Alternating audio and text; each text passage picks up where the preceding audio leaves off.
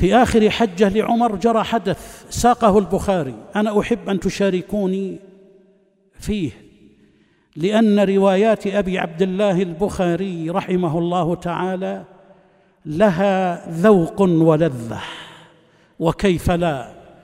وهي يرويها أمير المؤمنين في الحديث محمد بن إسماعيل البخاري بأسانيده اللامعة المضيئة كالشمس فكأنك تسمعها من راويها لأن رجالها رجال ذهب خالص في صدقهم وحفظهم وحرصهم.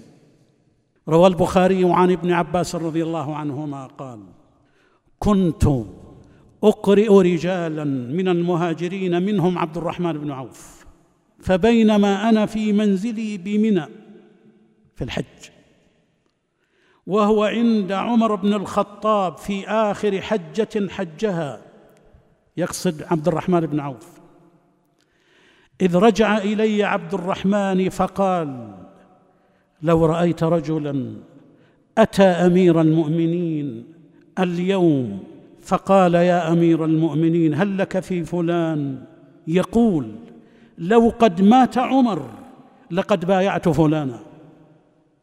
انظر عمر موجود وهذا يقول لو مات عمر بايعت فلانا من أنت؟ فوالله ما كانت بيعة أبي بكر إلا فلتة فتمت فغضب عمر. ثم قال إني إن شاء الله لقائم العشية في الناس فمحذرهم هؤلاء الذين يريدون أن يغصبوهم أمورهم. قال عبد الرحمن بن عوف فقلت يا أمير المؤمنين لا تفعل. انظر إلى العقل والحكمة. لا تفعل فإن الموسم يجمع رعاع الناس وغوغاءهم. فإنهم هم الذين يغلبون على قربك حين تقوم في الناس. وأنا أخشى أن تقوم فتقول مقالة يطيرها عنك كل مطير وألا يعوها وألا يضعوها على مواضعها. فأمهل انتظر. حتى تقدم المدينة فإنها دار الهجرة والسنة. فتخلص بأهل الفقه وأشراف الناس فتقول ما قلت متمكنا فيعي أهل العلم مقالتك ويضعونها على مواضعها. نصيحة عجيبة.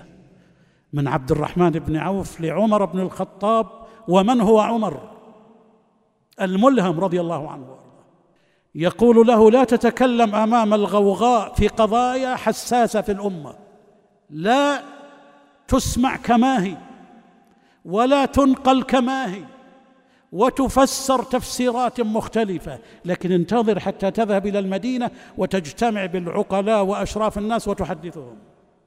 فقال عمر أما والله إن شاء الله لأقومن بذلك أول مقام أقومه بالمدينة. قال ابن عباس فقدمنا المدينة فقدمنا المدينة في عقب ذي الحجة. فلما كان يوم الجمعة عجلنا الرواح حين زاغت الشمس حتى أجد سعيد بن زيد بن عمرو بن نفيل جالسا إلى ركن المنبر فجلست حوله تمس ركبتي ركبته فلم أنشب أن خرج عمر بن الخطاب فلما رأيته مقبلا خرج ليخطب الناس.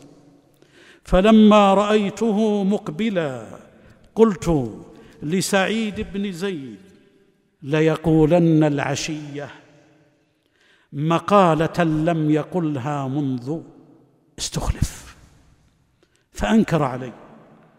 وقال ما عسيت أن يقول ما لم يقل قبله. فجلس عمر على المنبر. فلما سكت المؤذنون قام فأثنى على الله بما هو أهله ثم قال اسمعوا هذه أخ آخر خطبة جمعة خطبها عمر بن الخطاب في الأمة الإسلامية. قال بعد أن حمد الله أما بعد فإني قائل لكم مقالة قد قدر لي أن أقولها. لا أدري لعلها بين يدي أجلي.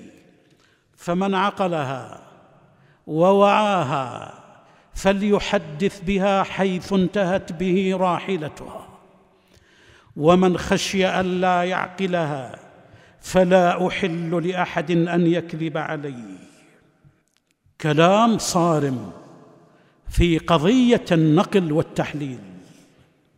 ثم قال عمر إن الله بعث محمدا صلى الله عليه وسلم بالحق وأنزل عليه الكتاب فكان مما أنزل الله آية الرجم فقرأناها وعقلناها ووعيناها رجم رسول الله صلى الله عليه وسلم ورجمنا بعده.